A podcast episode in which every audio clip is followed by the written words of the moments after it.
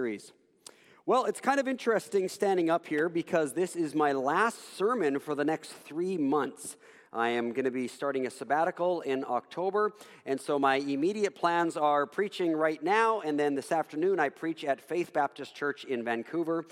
Next Sunday, I am here next week working in the office, and next Sunday, the church that I pastored in Edmonton is having their 50th anniversary. So they've asked me to come and speak at their 50th anniversary. So uh, we will be in Edmonton next week, and then after that, I start my sabbatical. Uh, just uh, an update on my sabbatical because there's a few people that have had a couple of questions that they have had for it. First off, I am coming back after the sabbatical. I have had so many people come to me, Are you leaving? Are you not coming back and that. So I know this makes some people happy, some probably not so happy, but I am coming back after my sabbatical. Um, my plans that I, uh, unless God does something very differently and, and tells me something clearly very differently, my plans when I started at the church was that I said I would be here at least until all my kids graduated high school. So I've got still a few more years to go and that was I'll be here at least that long. So, anyway, that's what's happening. And it's not a stress leave either. I'm feeling pretty good. Um, when I started at the church at the very beginning, uh, in the contract, it said after six years of ministry, in my seventh year, I would be granted a three month sabbatical. Um, I've been here seven years, and so this is technically my eighth year, but I delayed it a year because we wanted to make sure that we had our executive pastor in place. And now that Jerry is here, um, I can take off, and Jerry can become the lead pastor for three months. And so it's been great having Jerry as part of the staff as well. As you saw from the staff picture, we have a lot of fun. So, uh, my family and Nancy and, and the kids will still be around here for the next three months too and involved in different things. So that's the update on that. So I have a great final sermon obviously uh, one of my favorite topics to talk about Christ. Hopefully, Christ is, is behind everything that I'm doing in all sermons, but this one is so explicitly Christ centered, so it's kind of a great way to, to, to sign off, at least for three months. Well, my wife loves detective novels. Uh, she has made her way through all the works of Arthur Conan Doyle. That's the Sherlock Holmes series. Uh, she enjoys Agatha Christie, Dorothy Sayers, G.K. Chesterton. She grew up with Nancy Drew and the Hardy Boys. And really, none of this should have surprised me when I married a woman with the name of Nancy Lois Holmes. I mean, everything in that name says detective. Uh, recently, Nancy has gotten me into Wilkie Collins. Has anybody here read Wilkie Collins stuff? Um, Mwah.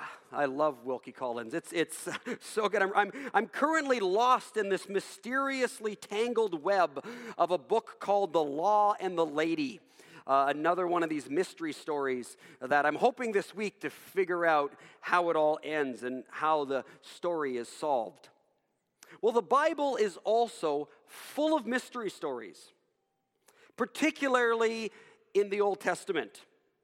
Which is why uh, many of us, when we get into the Old Testament, we can feel so lost.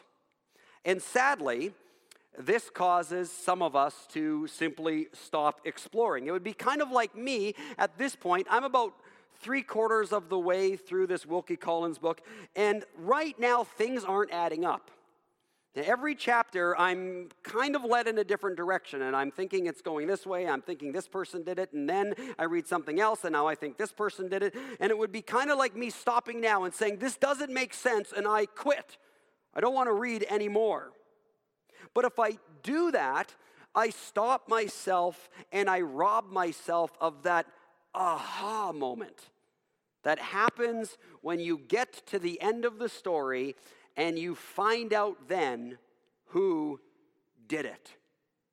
And then, what's quite interesting with mystery stories or, or, detective novels, if you go back through the detective novel after, you begin to figure out how all these little pieces along the way, some of which seemed completely random and had nothing to do with the story, or why was it even in there, all of a sudden, all those little details begin to make sense we get the story but we only get the story in light of the end.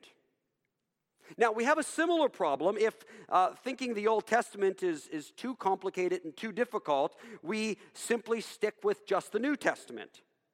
I'm just going to uh, uh, uh, keep reading that because that's kind of the end of the story. But the problem with that is yes, now we've got Jesus, but really we have no idea how we got here. We have many questions that we answer, but without the backstory. Who is this Jesus? Why did he come? What did he do? How does he finish the story? And how do all the pieces in Jesus' story make sense in light of the larger story? You see, without knowing the whole story, we often can misread Jesus and misread even many of the things that he did. I'll give you one example. Um, take the time when Jesus went into the temple and turned over all the tables and got all upset because he said, My house is to be a house of prayer, and had that whole statement there. And really, what happened in the temple is one of the catalysts that led to his death. Now, without the backstory, like, like jumping to the end of a Wilkie Collins story and only reading the end and then trying to make up however we got to the end without knowing the backstory, what do we do? Well, we interpret it this way. We say, obviously, Jesus doesn't want us selling things in the church foyer. That's why he turned over tables in the temple. It, it's, about, it's about bake sales or book sales in the church foyer. God's against that, and he doesn't want that to happen. That's the kind of misreading of Scripture that we do. We impose upon the Scripture something that it is not intending to say at all because we don't know the story. When we do know the story, we understand that Jesus in this picture is coming to fulfill what the temple was merely an illustration for the temple, the place where God dwelled, the place where all people could come from all nations, the place that never really fulfilled that objective because so often it got abused in different ways, like in the instance that was happening in Jesus' day where the Gentiles were being crowded out of the temple so they weren't able to pray. And Jesus is coming, and in many ways, what he's doing is he's abolishing the temple system and saying the temple was merely a foreshadow of me. Now that I've come, I have fulfilled the temple. That's why he says, Destroy this temple, and in three days I will raise it up. And they realized he was talking about his body. Now, isn't that much more profound than bake sales in the foyer? And it's because we know the story. We know how it all is put together. The Bible is like a grand detective story.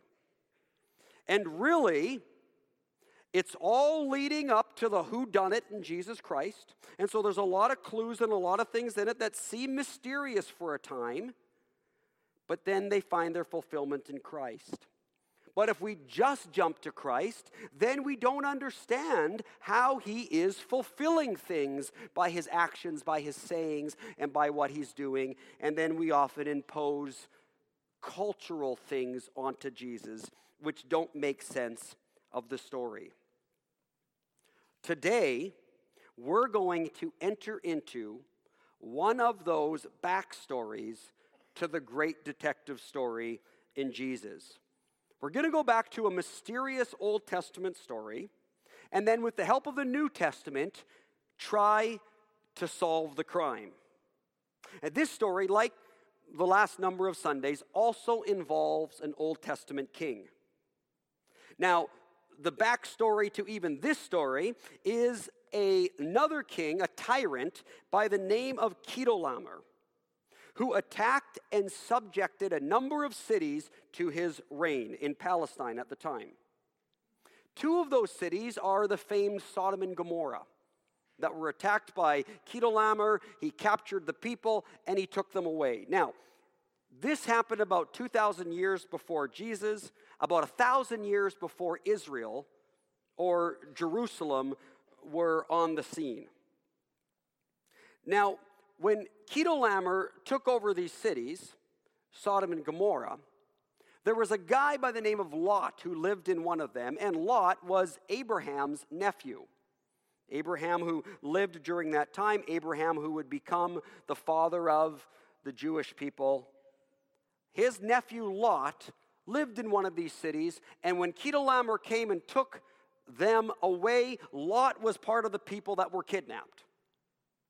When Abraham heard about this, Abraham was a fairly wealthy man. He took 318 of his men that were in his household and friends and family, and he set out to try to capture and destroy Chedorlaomer and rescue Lot and set the people free. And so that's exactly what he did. He hunted them down in the night. And when Chedorlaomer's soldiers were lying down, sleeping, Abraham took his 318 men, he split them in half, and he attacked them in the night from two sides. They were surprised because Chedorlaomer wasn't expecting this, and he got demolished. Abraham and his men won the war, and then they took the people, like Lot and everybody else, back home rescued. But on his way home from this victory, the king of Salem, which will a thousand years later become Jerusalem, but at this time it's just Salem. It's going to be a thousand years until David gets on the scene and, and, and conquers this city and calls it Jerusalem, and it becomes David's city. Now, Salem, the king of Salem, comes out and greets Abraham after this victory. And this is the story we have in the Old Testament Genesis 14, 18 to 20. And Melchizedek, the king of Salem, and the priest of the Most High brought Abram some bread and wine. Melchizedek blessed Abraham with this blessing. Blessed be Abram, the God of God, by God Most High, creator of heaven and earth, and blessed be God Most High, who has defeated your enemies for you. Then Abram gave Melchizedek a tenth of all the goods he had recovered. End of story. It's kind of an interesting story. Three verses. That's all we get.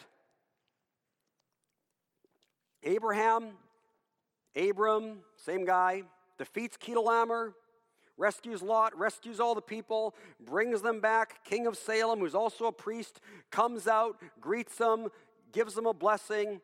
Abraham gives him a tenth, and he seems to just disappear. There's no more mention of him in the book of Genesis. And so it seems just kind of like a trivial story. Who is this Melchizedek guy? He appears for a, a, a, three, a mere three verses. And yet, he shows up one more time in one verse, still kind of cryptic in the Psalms. We get this verse The Lord has taken an oath and will not break his vow. You are a priest forever in the line of Melchizedek. Well, that's weird.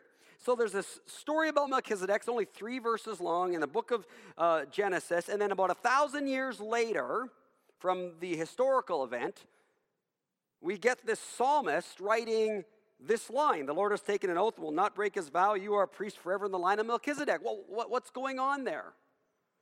There must have been some extra biblical backstory that we don't know about.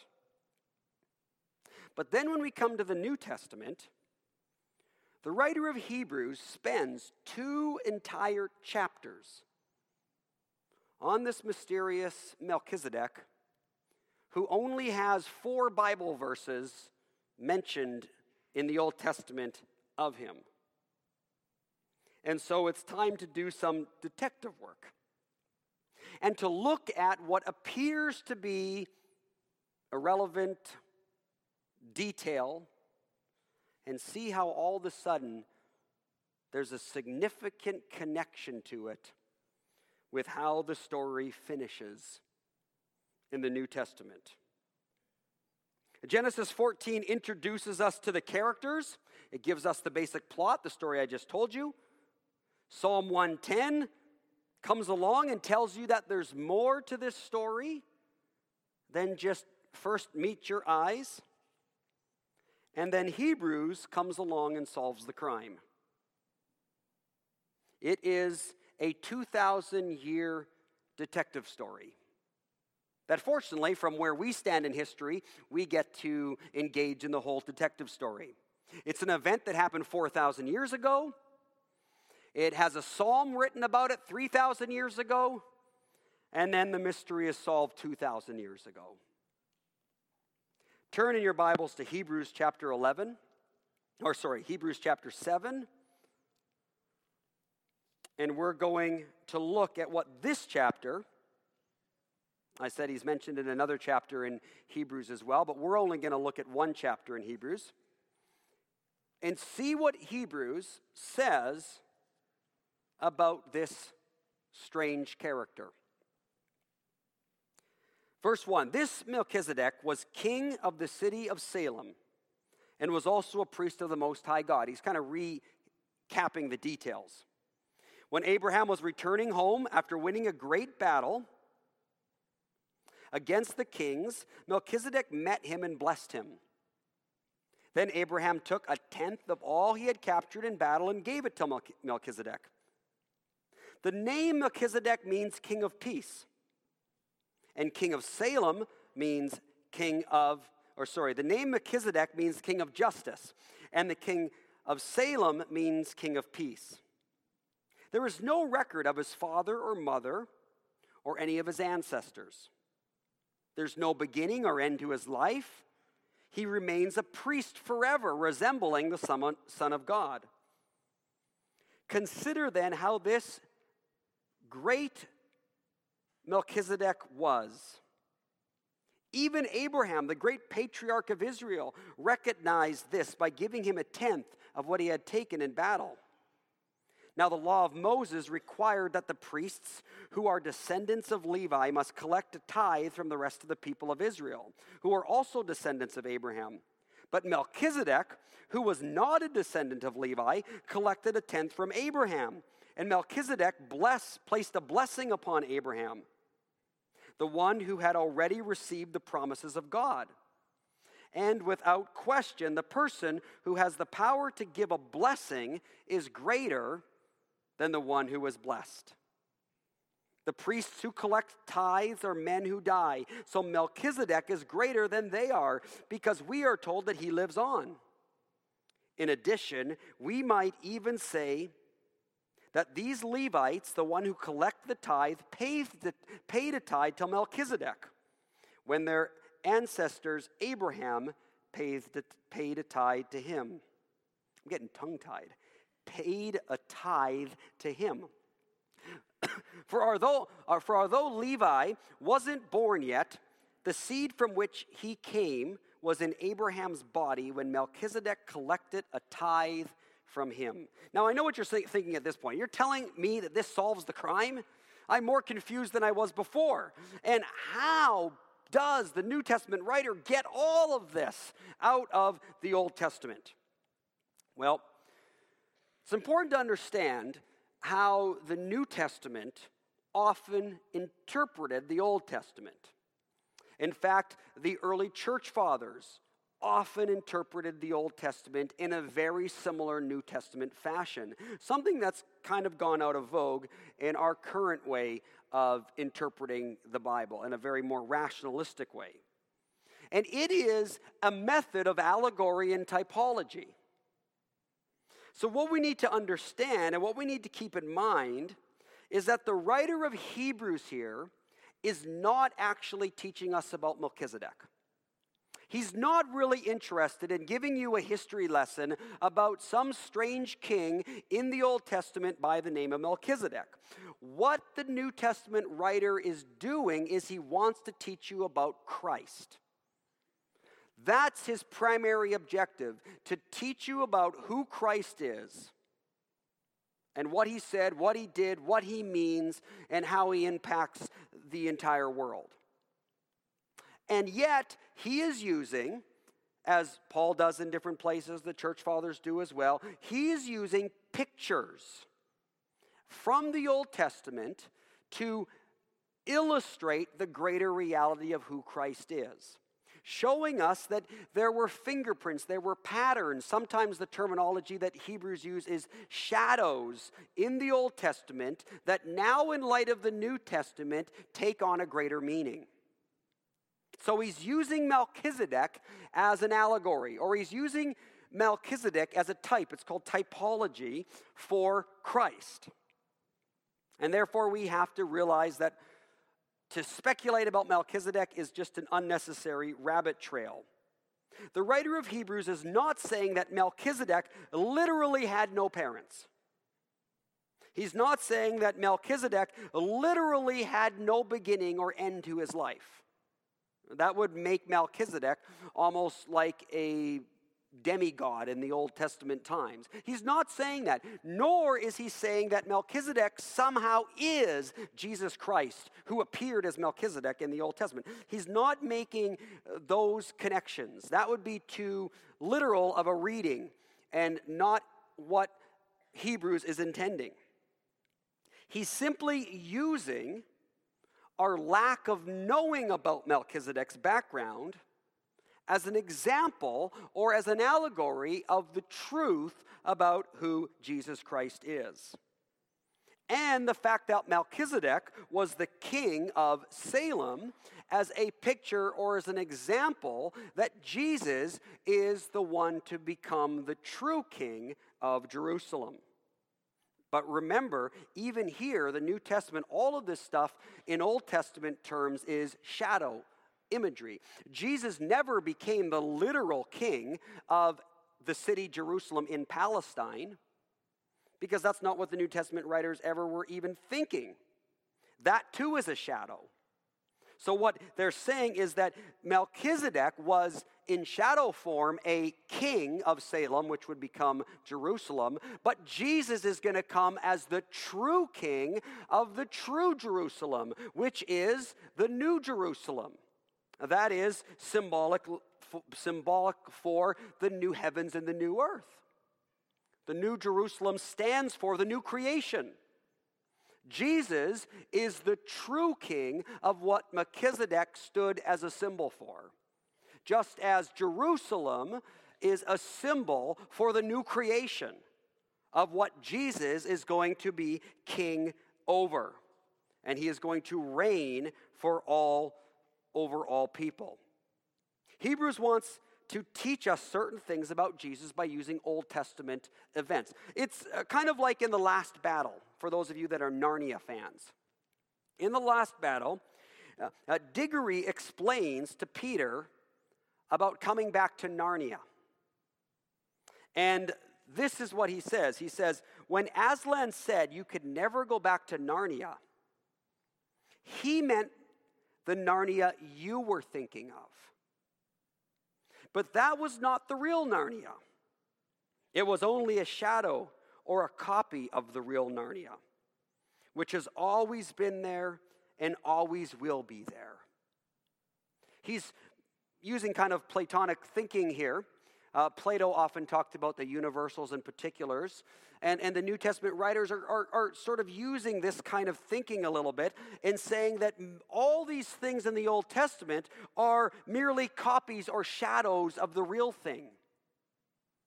That doesn't mean they weren't real events. Melchizedek was a real person, there was a real Salem. But what he's saying is that all of those things were merely pictures they weren't the real thing. Melchizedek wasn't the real king of kings. Salem or Jerusalem wasn't the real new creation. Christ is. And so Hebrews is trying to help us now understand the fulfillment of these things. Just like C.S. Lewis was kind of doing. Narnia is simply a picture of something much grander. And so, what does Hebrews draw from Melchizedek's short appearance in the Old Testament? He says this He says, Well, Melchizedek was the king of Salem. And Melchizedek was a priest of the Most High God.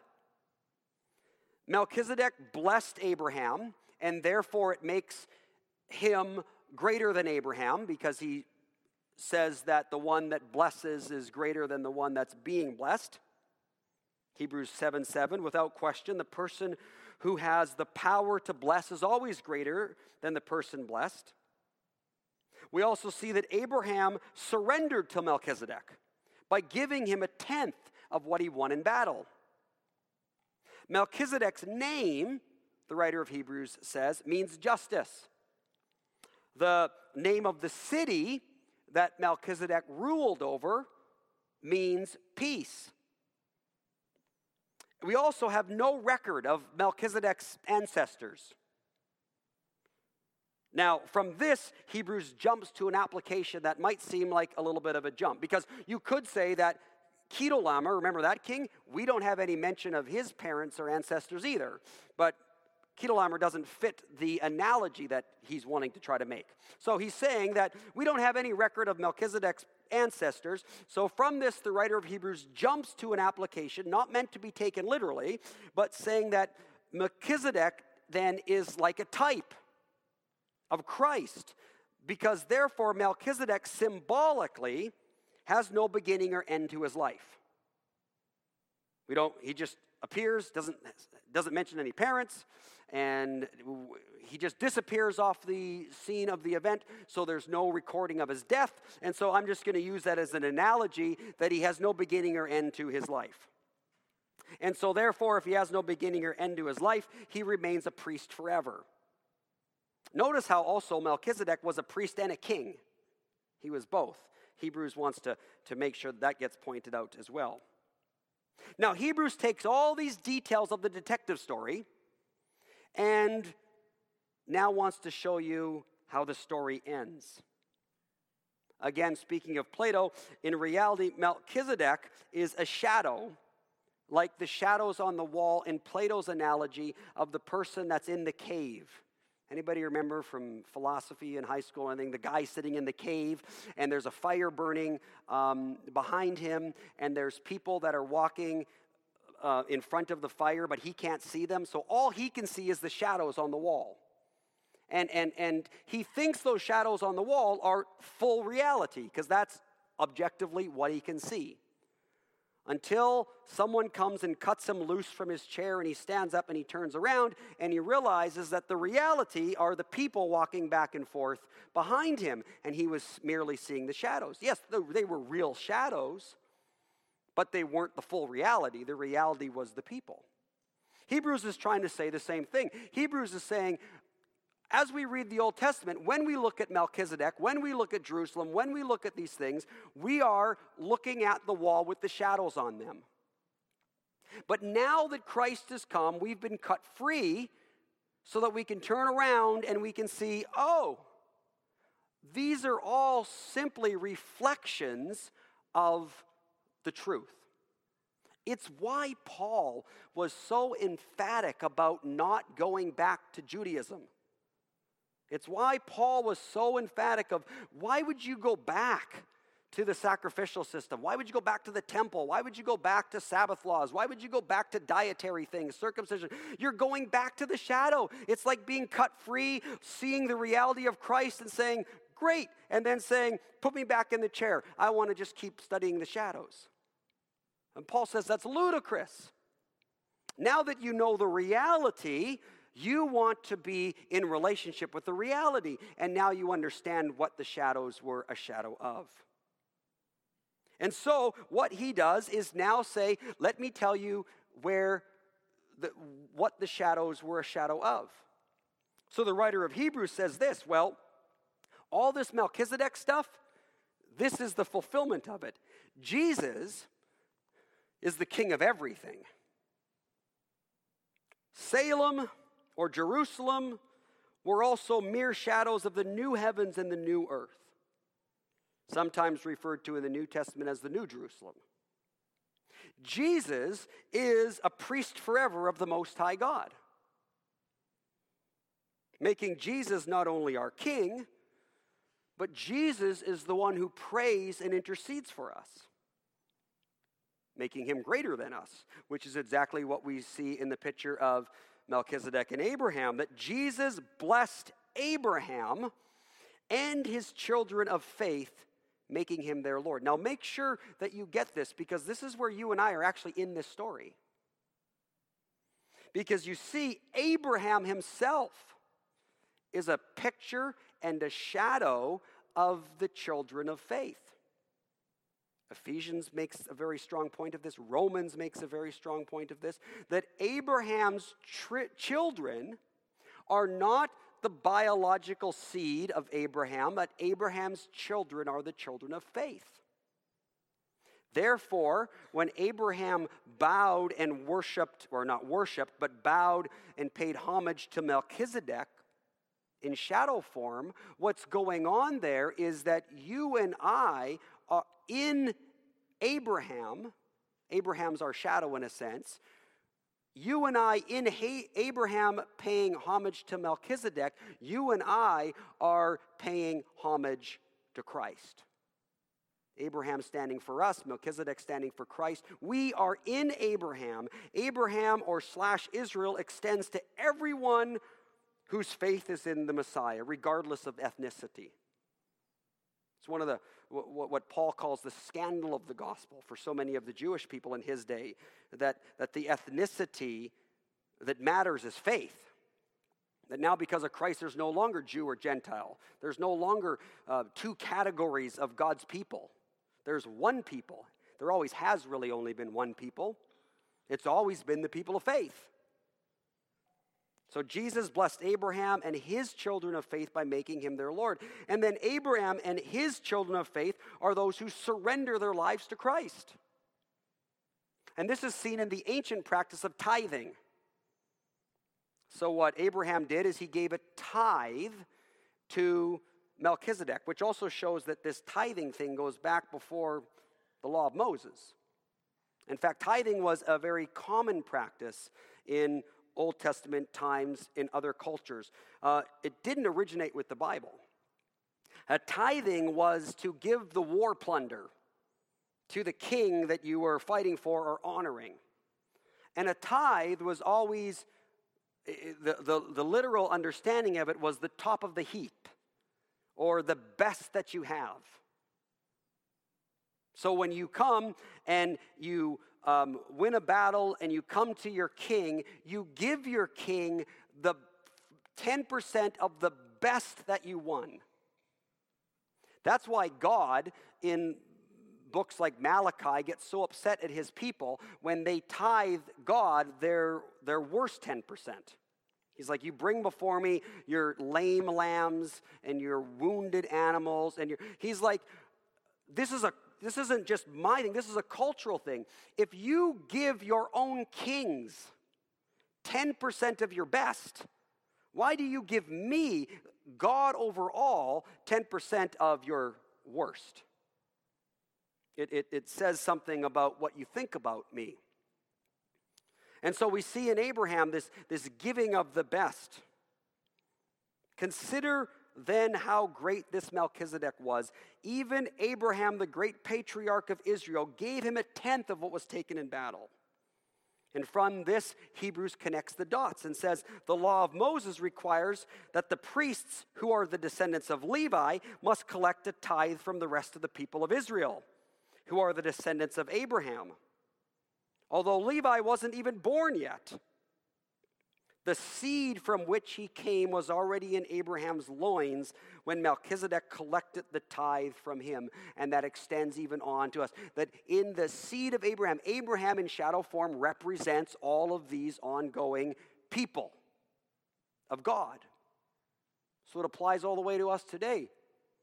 We show our homage to Christ when we give him the best of what we have with our time and talents and treasures, as it's sometimes stated. In other words, as the book of Romans says, Abraham is the father of all who believe. He's the father of many nations, which is exactly what his promise in the beginning of Genesis was. It fulfills that promise. All people of faith were already in the seed of Abraham. And in Abraham, we bow to the one Melchizedek was a shadow for. That is, we bow to Christ. And we give Christ what a tithe is a shadow for, and that is, we give Christ the top of the heap. We give Christ the very best that we have. The clues in Melchizedek's story also point to the fact that Jesus, the true priest king, is the one who rules with justice. They loved using the etymology of names and what they meant to uh, uh, come up with points as well. And so he goes on and does that also with the city. Jer- Jesus, the true priest king, is the one who brings peace. Jesus, as the eternal word, has no ancestry. Jesus, the true priest king, is without beginning or end. Now, when all these things are being referred to about Jesus, it's the reality. So now they mean what they mean. We're not saying that this is merely symbolic. For Melchizedek, it was, but with Jesus, he really does not have a beginning or end. He really does not have ancestry in the eternal sense. And therefore, Jesus remains our priest king forever. So, what does all this mean? Well, let's read on, and there's a lot here. And I'm only going to be able to touch on a couple things because it is profound what all of this means when you put it together. And every line in Hebrews is rich with material. Look at how Hebrews goes on in verse 11 to put all this together. So, if the priesthood of Levi, on which the law was based, could have been achieved, and it could have achieved the perfection that God intended, why did God need to establish a different priesthood with the priest in the order of Melchizedek instead of the order of Levi and Aaron? He's saying if the shadow would have worked, why did God need to make sure that it got fulfilled in its reality? And if the priesthood is changed, the law must also be changed to permit it. For the priest we are talking about belongs to a different tribe, whose members have never served at the altar as priests. What I mean is this our Lord came from the tribe of Judah, and Moses never mentioned priests coming from that tribe. This change has been made very clear since a different priest who is like Melchizedek has appeared. See, Jesus didn't come from the tribe of Levi, just like um, Melchizedek didn't come from the priestly tribe. Jesus became a priest not by meeting the physical requirements of belonging to the tribe of Levi, but by the power of a life that cannot be destroyed. And now he picks up on that psalmist quote the psalmist pointed out this already. Somehow the psalmist already had some clue to this when he said, You are a priest forever in the order of Melchizedek. Yes, the old requirement about the priesthood was set aside because it was weak and useless. I mean, shadows are weak and useless. And so now they, they can have a, a certain use, but now that the reality has come, we recognize that we no longer need the shadows. And there, therefore, the law never made anything perfect, it never worked. This idea that the Old Testament people were saved through the sacrificial system is not true. It never worked. The law, sacrifices of lambs, doesn't take away sins. Hebrews goes on to say that. But we now have confidence in a better hope through which we draw near to God. This new system was established with a solemn oath. Abraham's, or sorry, Aaron's descendants became priests without such an oath. But there was an oath regarding Jesus. For God said to him, The Lord has taken an oath and will not break his vow. You are a priest forever. Because of this oath, Jesus is the one who guarantees this better covenant with God. You see, there were many priests under the old system for death prevented them from remaining in office. But because Jesus lives forever, his priesthood lasts forever. Therefore, he is able once and forever to save those who come to God through him. He lives forever to intercede with God on their behalf. Jesus, he is the kind of high priest we need because he is holy, he is blameless, he is unstained by sin, he has been set apart from sinners and has been given the highest place in heaven. Unlike those other high priests, he does not need to offer sacrifices every day. They did this for their own sins first and then for the sins of their people. But Jesus did this once for all when he offered himself as a sacrifice for people's sins. The law appointed high priests who were limited by human weakness. But after the law was given, God appointed his son with an oath, and his son has been made the perfect high priest forever. Now, I realize that for many of us here today, we might be feeling like, oh, this is a lot of stuff. But I want to encourage you that this is right before this whole section in Hebrews is where the writer of Hebrews says, There is much more we would like to say about this, but it is difficult to explain. Especially since, well, okay, I guess this doesn't sound like a compliment. So, anyway, he says, Especially since you are spiritually dull and don't seem to listen. You have been believers so long now that you ought to be teaching others. Instead, you need someone to teach you again the basic things about God's Word. You are like babes who need milk who can't eat solid food. And someone who lives on milk is still an infant and doesn't know. So, the context of this, right before all this, the writer of Hebrews is saying, I want to go deep now. Now, I know this is going to be a stretch for a lot of you, and I know some of you are going to come up to me after the sermon and say, Can't you just stay with the simple stuff? This gets kind of heavy. But the writer of Hebrews prefaces all this and says, you know what, though? If we do that, if we keep drinking the milk all the time, if we keep with the simple stuff, if we keep with the pablum, you're not going to become very mature Christians. And so he's pushing them and saying, yes, this is difficult material, but we must start chewing the food that is really the nourishing stuff. And that's what he's saying here. Let's get into this nourishing stuff. Let's get into the stuff that goes deep.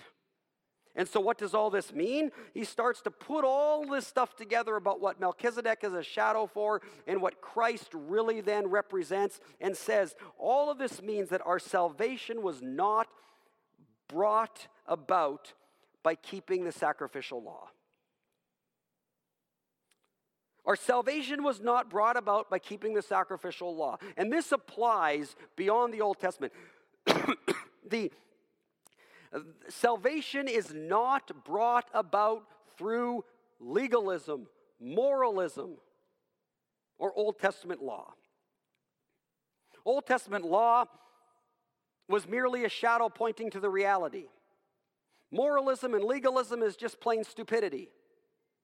These things don't save you.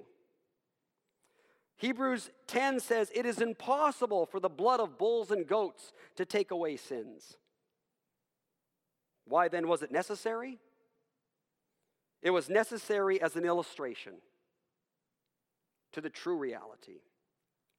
Very much like what is going to happen later in the service today, we take of communion, like when we get baptized, these are shadows of the true reality of Christ.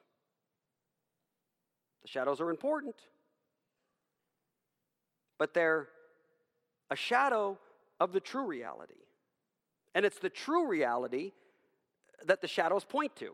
We don't worship the bread and wine, we worship the one that it points to. And that's what Christ came to do. And in accomplishing it, he became the high priest in a greater order than any of the high priests in Aaron's order. He came from an eternal order connected with God. Christ's sacrifice on the cross then was once and for all. It was real. It happened in a way that the, the priests couldn't have done it because they were still sinners themselves. And it fulfilled and accomplished what the illustration only pointed to. Christ is a priest in the order of Melchizedek by the power of life that cannot be destroyed. So the forgiveness of sins was not brought to us by human effort. It was not brought to us by a sacrificial system. It was not brought to us through the Old Testament methods and systems. It was brought to us by Jesus Christ Himself. And we can only find forgiveness in sins in Jesus Christ Himself because He's the only eternal one. He's the only one who has no beginning, no end. He's the only one that fulfills creation's mandate. The forgiveness of sin was not brought about through a human priestly line. In fact, it wasn't even brought about through the line of Israel, technically. And that's a little bit where he goes with this Melchizedek, too. Melchizedek stands outside of Israel. So, on the one hand, Jesus came in a human sense from the line of Israel, but in a Melchizedek sense, in an alter- eternal shadow sense, what it's saying is that ultimate salvation didn't even come through Israel. Because Jesus transcends Israel. He was there before Israel was even, before Abraham was even born. Salvation comes ultimately through Christ. Through Israel, God revealed his salvation plan to the world because Christ came in that line. But his salvation, his very personhood, stands outside of any line, it's eternal. His priesthood and his kingship is unknown. God has not saved us through our lineage or any other lineage. He hasn't saved us through a religious tradition. God saved us by one way and one way only, and that is the death and resurrection and the finished work of Jesus Christ. And therefore, it should cause us to humble ourselves to recognize that we did not save ourselves. We did not contribute in any way, but God saved us wholly and completely. It's completely a work done on his side. He is the true king. He is the true priest. He is the true justice. He is the true um, peace. He is the true salvation. Forgiveness, salvation, life cannot be found in any other way other than through Jesus Christ. Forgiveness is not something you can achieve. Forgiveness is not something you can be born into. Forgiveness is not something somebody else can grant you. It is only something Jesus can do for you. And He has done it for you. Forgiveness, salvation, and life are found in the eternal one alone, Jesus Christ. And the full implications of this are so profound uh, that the biblical writers, even God Himself, has to stoop to human pictures and illustrations to give us a little bit of a grasp of it. John Calvin used to say that God stutters in order to communicate to humans. And what he meant by that is that God cannot communicate to us in the fullness of reality. It would be too much for us. Even this is too much for a lot of us. And this is God giving pictures and illustrations and analogies and, and all of that for us to try to piece it together. It's so beyond us. And so, on the one hand, the murder mystery has been solved. We know who done it. It was Christ on the cross through the resurrection. We know we can find true life, we can find forgiveness, we can find meaning, we can find purpose, we can find freedom in Jesus Christ.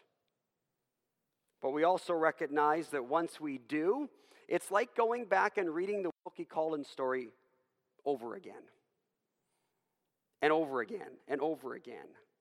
Because, yes, now I know the ending of the story, but somehow when I go back and reread these stories, they become richer and richer every time because I start to see how the pieces start to fit together towards the end, which I didn't see before because I didn't know the end. And now that I know the end, I start to see how the pieces fit together.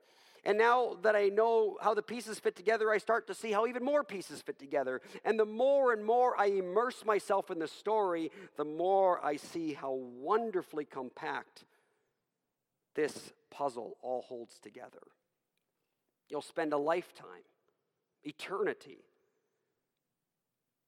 simply being amazed ending in the kind of doxology that Paul ended. Who can fathom the mystery and the wonder of this God. Well, there's one other minor detail in the Melchizedek story that the writer of Hebrews doesn't mention. But I think the way that he works with the story, it, it certainly can be applied uh, just as much, and it fits with where we're going to move to the next part of the service. In understanding Melchizedek as an allegory or as a type of Christ, the way Hebrew does, we can then see that there's a possible another shadow in the story. We read in verse 18 Melchizedek, the king of Salem, and the priest of the Most High God brought Abram some bread and wine. Is that just a throwaway line? Remember, Melchizedek represents Christ. Salem represents the new creation. And this Christ, priest of the Most High God, brought Abram, who represents who? Us the people of faith. And so, if we put in the realities for the shadow, Christ, the King of the new creation, and the priest of the Most High God, brought his people some bread and wine, which also I said is a shadow of his very body. So when we decode it, Christ, the King of the new creation, priest of the Most High God, brought his people his very body and blood for the forgiveness of sins. Because today we no longer look at the shadows, but today we understand the shadows for the reality because Matthew writes, As they were eating, Jesus took some bread and blessed it. Then he broke it in pieces and gave it to his disciples, saying, Take and eat. This is my body. And he took a cup of wine and gave thanks to God for it. And he gave it to them and said, Each of you drink from it, for this is my blood, which confirms the covenant between God and his people. It's poured out as a sacrifice for the forgiveness of sins of many. Jesus is the true bread and true wine, the true eternal priest king, the one who has extended us the forgiveness of our sins. I'm going to ask the praise team to come forward at this time, and we're going to move into a time of communion. We have the five different stations the middle, we have the kneeling benches for those that would like to kneel and receive communion. For those that cannot come forward, I will be moving around and serving you in your seats. And this is for all people, regardless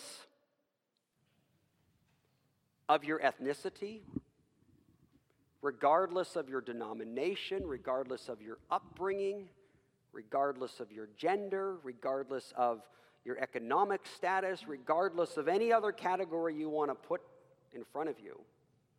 All that matters is this is for those who've said yes to Jesus.